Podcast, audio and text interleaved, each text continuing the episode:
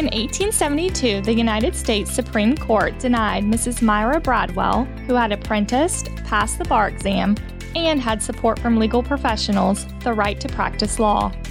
Their decision quoted the Supreme Court of Illinois' opinion that allowing women to be attorneys was never contemplated. A lot has changed in the legal profession since 1872, but there is always room for improvement. From the Florida Bar's Henry Latimer Center for Professionalism, this is Never Contemplated.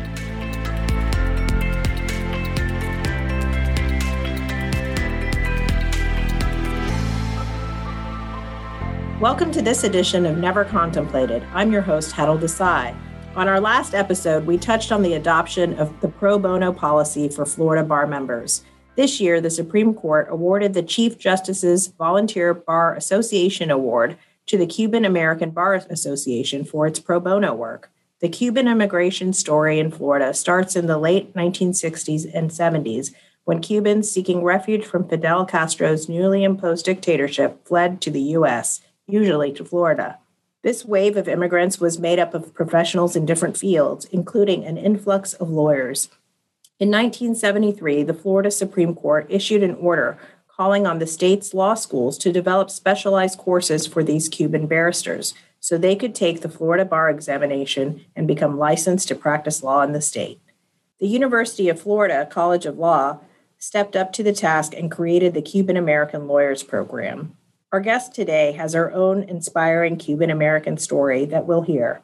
Judge Marcia Morales Howard serves as a U.S. District Court judge in the Florida Middle District, where she is known for holding ceremonies to administer the naturalization oath to new U.S. citizens on the football field of Jacksonville Jaguars during a halftime show.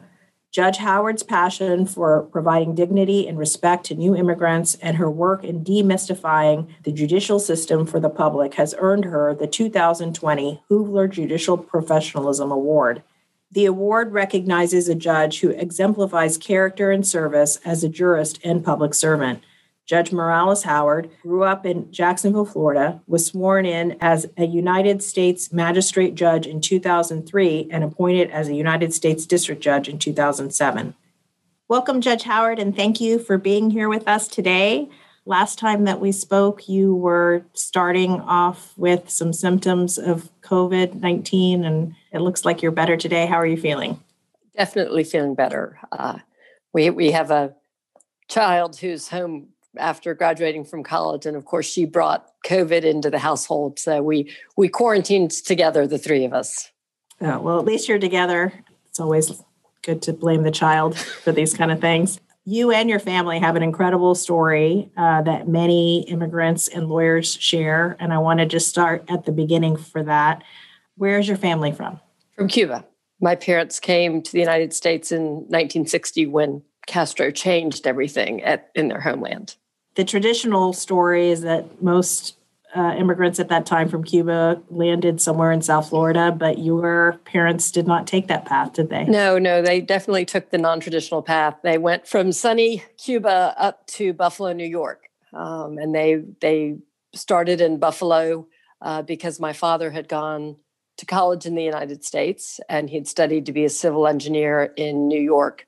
And he thought he would be able to find a job up there, and and that that's what they did. And they went from Buffalo to Connecticut, and then they did make their way south. They got as far as West Palm Beach, uh, and then the company that my father was working for was going to going to send him to Arizona. Uh, and at that point, his parents had settled in Jacksonville, Florida, and my grandfather said, "No, no, don't don't go to Arizona. Come here with us." And so my mother and father, sister, and brother moved into my grandparents' house with my grandparents and one uncle, and then the other uncle and his wife and daughter. It was cozy for a while. And uh, what was it like growing up in a large extended family like that? It, well, it, by the time I came around or, or, was old enough to know what was going on. We we had moved to our own house, but but we're very close. All all of us that we all lived very close to one another, and and I think it was a bit of the the typical Cuban family that we we saw each other a lot and and did a lot of family things together. And then you grew up in Jacksonville, is that correct? I did. I was born and raised here in Jacksonville, and, and with the exception of going to Fort Myers when I first became a district judge and for my education, I've been here my whole life. Well, let's talk about your education. You uh, ended up going to Vanderbilt University for your undergraduate degree. What led you to Nashville, and what did you do up there? Um, my parents didn't really know a, a lot about American colleges. Uh, and so I, I, happened to have the opportunity to go on a college trip uh, where I toured a number of schools. And I really fell in love with the Vanderbilt campus. I, when I started on the tour, I thought there were other schools that I was going to like, and I didn't. Uh, and so I came home and told my parents I wanted to apply to Vanderbilt, and they'd never heard of Vanderbilt. And Nashville, Tennessee did not sound to them like someplace they would want to send their child. But I had a guidance counselor who said to them, it's a good school, let her try. Uh, and I did. I applied early decision, and that was it. And I loved it. Vanderbilt was absolutely a great opportunity for me. And, and Nashville's a great city. And what was your major? Oh, that was not the greatest decision I made. I, I decided when I was about 13 years old that I wanted to be a lawyer, but nobody in my family had ever been a lawyer, and nobody took me seriously.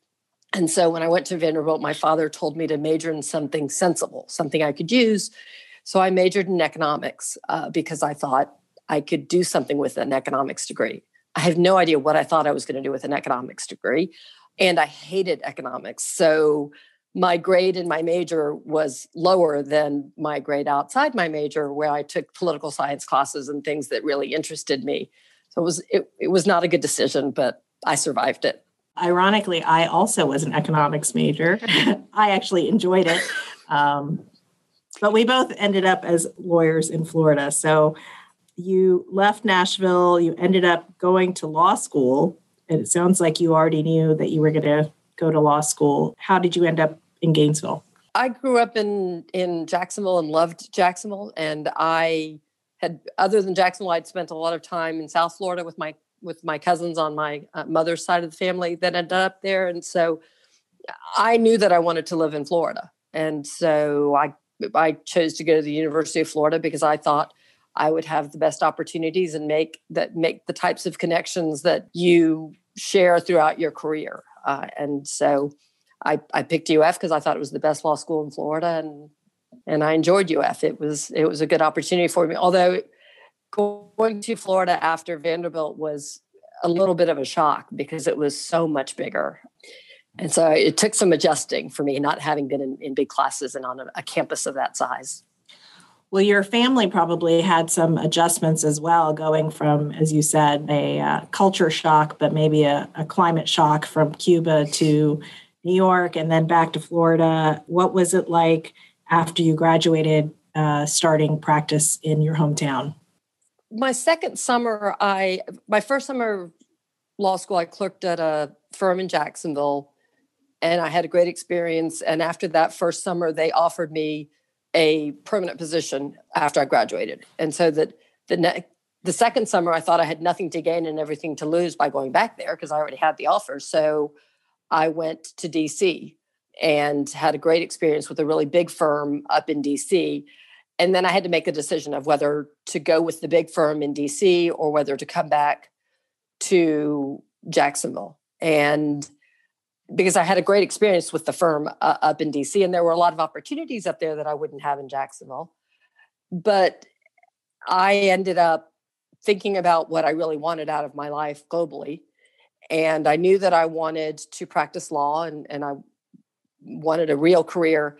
I also wanted to have a family. And I, looking around the firm and, and what life was like at that time, I made the decision that I was had a better chance of having a work family balance, of being able to be an engaged mother and an engaged lawyer uh, and a successful practice in Jacksonville. And that was sort of the decision point that made me decide, yeah, I, I want to go ahead and go back to Jacksonville because that's where I want to raise my family. And so you moved back to Jacksonville and after uh, and ended up working in private practice. And eventually you were appointed to be the magistrate there in the Middle District in Jacksonville. What made you apply for the magistrate position? Uh, well, I started out doing insurance defense and then slowly in state court, and I slowly morphed my practice to doing employment law, which which at the time in particular was almost exclusively in federal court. I think it's more balanced now that that that's in state and federal. Uh, but I really enjoyed the experience in federal court, and I had a mentor um, named Harvey Schlesinger, who was a magistrate judge in the Jacksonville division for a long time, and then later a district judge. And Judge Schlesinger was the one that encouraged me to apply to be a magistrate judge.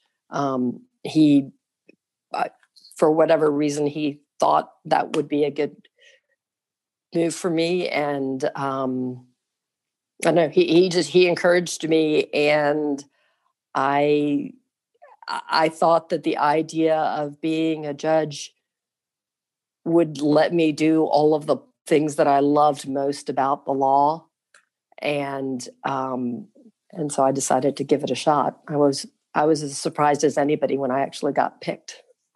And you did get picked. Uh, did it end up being all of the things that you loved? What kind of things does a magist- a federal magistrate get to do? Uh, well, it's really the whether it's a magistrate judge or a district judge, as I am now. What what I really love about the law is has always been, and I admit I'm a huge nerd. Um, it's it, I loved the research and the trying to find the answer. You know, tr- pulling the different threads of cases together and trying to find that common theme, that that path through the middle that actually gets you to the right answer. And and as a judge, that's that's what you not only get to do, that's what you're supposed to do. But you you have the ability to do that without the constraints of advocacy. You know, as as a lawyer, I was given a, a puzzle or a problem, but I I was supposed to find a particular answer. Um, and sometimes I didn't like the answer that I was supposed to be trying to find, or I didn't. It didn't feel like the right answer. And as a judge, our job is to find the answer that the law says. It's not it's not what i like it's not what the client likes it's not what anybody likes it's it's what the right answer is supposed to be. And that's what i loved about the practice of law and it's the most rewarding part of being a judge. It's also the absolute hardest part about being a judge because you have the the, the responsibility to not get it wrong well, um, let's talk about your appointment to the district judge position.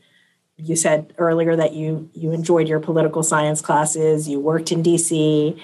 and you had a very unusual, I would say, political posturing uh, situation where you were appointed. Uh, the president was one party, um, and then your confirmation process went through, and then the Senate changed hands. Can you tell us a little bit about that? Uh, sure. So I was, when I was nominated by President Bush, the Senate was in, the Republican Party was in the majority. And so as you go through the confirmation process, you have to fill out a Senate questionnaire, which is, oh my goodness, 50 pages or so of questions and answers that you have to uh, give them about your background and your practice and anything you can imagine they ask. Um, and you submit that. And I went through the process. I had my Senate Judiciary hearing. I was voted out onto the Senate floor and was awaiting a confirmation hearing, but there was a dispute with between one senator and another nominee that caused that senator to put a hold on that nominee. In response, that nominee's home state senator put a hold on everyone else. So none of us got a Senate vote, which means all of our nominations failed. And we had to be um, reappointed if the, the president chose to reappoint. Uh, fortunately for me, he did. But the Senate at that point had changed hands. And so there was no, you don't know at that point whether you, you're going to have to start the process all over again. You did have to fill out a new Senate questionnaire, and, but they didn't require me to have another Senate Judiciary hearing. Instead, they simply voted me out onto the Senate floor, which was very kind of them. Um, and, and I appreciated that. Although my, my family might have might have enjoyed going up for another hearing. The first hearing was was interesting. Well, it sounds like it was nerve wracking going back and forth, but uh, you did get appointed, and we spoke the other day, um, and you told me a story, and I'd like to ask you about it again. Um, where your entire family went up for your your hearings. Is that right? Yes, that's um, you have the opportunity to invite whoever you'd like to your confirmation hearing, and so I flew up a few days before, and then my family joined me, and my parents came, my husband, my son and daughter, my sister and brother, some other family members, and at the beginning of the hearing, I stood up to introduce my family, and as I stood up, I glanced back, and my son, who was six years old, um, was sitting in his seat, and I had dressed him. He had his first little navy blazer and his first American flag tie, and he was dutifully sitting straight up, bolt upright in his chair, but his mouth was wide open and he was sound asleep. And so when I went to introduce him to the senators in attendance, I told them that I had wanted to introduce him, but he had apparently fallen asleep. And the two senators at, who were uh, presiding at the time, Senator Biden and Senator DeWine, got into a debate over whose opening remarks had been so boring as to put my child to sleep. I have an opinion, but I probably should keep it to myself. well, now that Senator Biden is now President Biden, I won't ask you about that. But so, one of your duties as um, either the magistrate or as a district judge is to swear in new citizens who have gone through the naturalization process. And you are known for your naturalization ceremonies one of which, and maybe more, are conducted uh, during the halftime a halftime show for the Jacksonville Jaguars. How did you come up with that idea, and, and what motivated you to to get that done? It is absolutely my greatest privilege as a federal judge to swear in new American citizens. And really, the most amazing moment of that experience, especially as the daughter of Cuban immigrants, who are themselves naturalized citizens is seeing the faces of these hardworking people at the moment that you declare that they are now American citizens. What erupts on their faces is just unbridled pride and hope and joy. And it is just the most beautiful thing I've ever seen. And ever since I started doing that, I wanted to bring that moment to other people. I wanted other people to see that and to have that reminder of how very fortunate we are to be American citizens.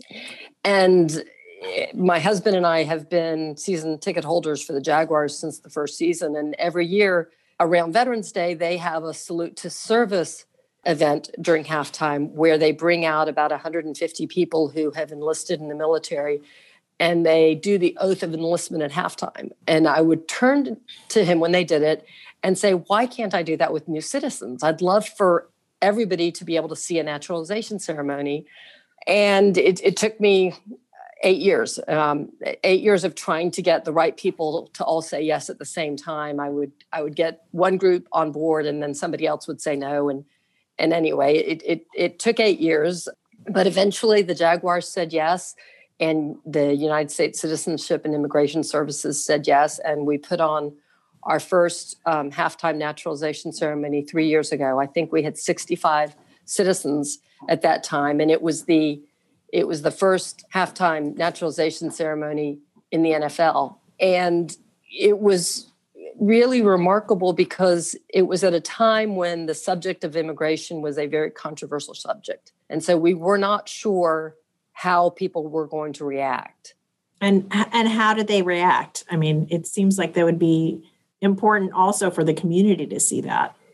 The reaction was tremendous. Um, one thing that the Jaguars told us was they had more people stay in their seats than for halftime than they had witnessed, and not only did the fans stay and watch the naturalization ceremony, but they gave our new citizens a standing ovation. And when the when the new citizens were returning to their seats after the halftime, they treated them like rock stars. They were stayed they were in the stands getting selfies with them, and and a lot of people commented afterwards about uh, what they learned.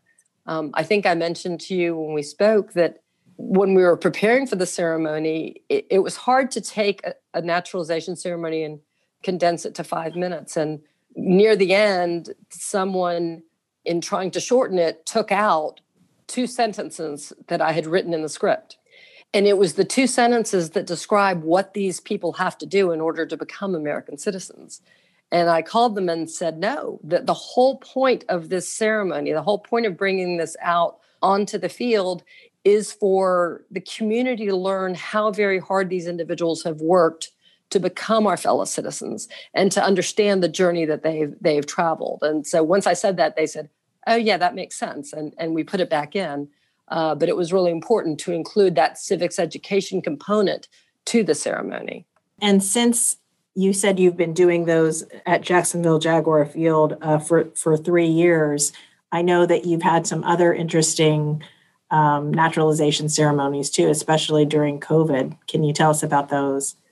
Sure. Well, during COVID, before COVID, we had the opportunity to do one at the Cummer Museum because they had a piece of art that was on display from a up and coming immigrant artist, and the piece of art is actually about her American journey. Um, it's called "I Refuse to Be Invisible." Uh, so we did one there, and we've done them in other locations. But during COVID, we've been doing naturalization ceremonies in a parking garage out at the United States Citizenship and Immigration Services offices. We, we can't gather inside to do them, and so we do them about 10 people at a time in the parking garage. And as you can imagine, during July when we were doing them, it was a little toasty. Uh, so it, it, was more pleasant when we did them last month, but it's it's great to be able to continue to do the serv- to do those services. So your other passion and the work that you have done is to provide civics education to demystify the judicial process, but also I know you're involved in teaching teachers on how to educate their students on government and the role of the judiciary. Tell us a little bit about that. There are studies that come out all the time that tell us that the level of civics education in the American society is uh, sadly abysmal. There was, for example, an Annenberg's Public Policy Center study in 2016 that said, or that found that only a quarter of adults in America could name the three branches of government. And that's sadly not unusual. And we have a democracy, but in order to sustain that democracy, people have to understand it. If, if you have to understand what you're fighting for. And there's just a lack of, of civics education. Uh, you know, Justice O'Connor started iCivics for that very reason. Um, Justice Lewis has started justice teaching for that very reason. And so I'd been hearing from lots of different sources about the need for civics education. And in my role as a federal judge, it gave me a platform to try and contribute to that. And so we started by bringing students into the courthouse to try to give them, for some of them, to try to give them a different view of the judicial system than the view that they were receiving either in their homes or their communities um, and for others just to educate them about the, the judicial system. Over time, though, we, we realized that there's only so much you can do with inviting one class in at a time.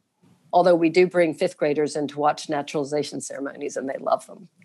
So we started, a colleague of mine, Tim, Timothy Corrigan, and I set about to do a Teaching the Constitution Day for the teachers because we thought if we can get more information to the teachers, then they can get more information to more students. And we started doing that on an almost yearly basis where we would bring the teachers in and give them breakfast and give them lunch and give them uh, say thank you to them because teachers get criticized a lot. It's not often that they get thanked. And so we we who see the difference that they make in people's lives every day wanted to express our thanks to them and also to give them some of the tools to help them increase this the level of civics education that they could share without a lot of work from them. And so we would give them lesson plans and the like. And we've continued to do that, although now some of the voluntary bar associations have taken on the task of organizing the day, and we just come in and teach for different sections. But it's, you know, a government for the people and by the people isn't an easy thing because people, by their nature, are going to have different opinions and different interests. And in the Constitution, our framers tried to give us a way in order to accomplish that self government. But it only works if our citizenry understands the way that it works and how the pieces fit together. When, when we lose sight of that is when our democracy and our ability to self-govern is, is tremendously weakened. I know we didn't discuss this before when I called, but what is it that lawyers can do in Florida to help that cause, to help promote knowledge of the Constitution and the law? Well, participating in in in the justice teaching initiative is is a great opportunity. Going in and just spending a day in a classroom and answering questions and demystifying the process and explaining some of the misconceptions about the judicial process is helpful.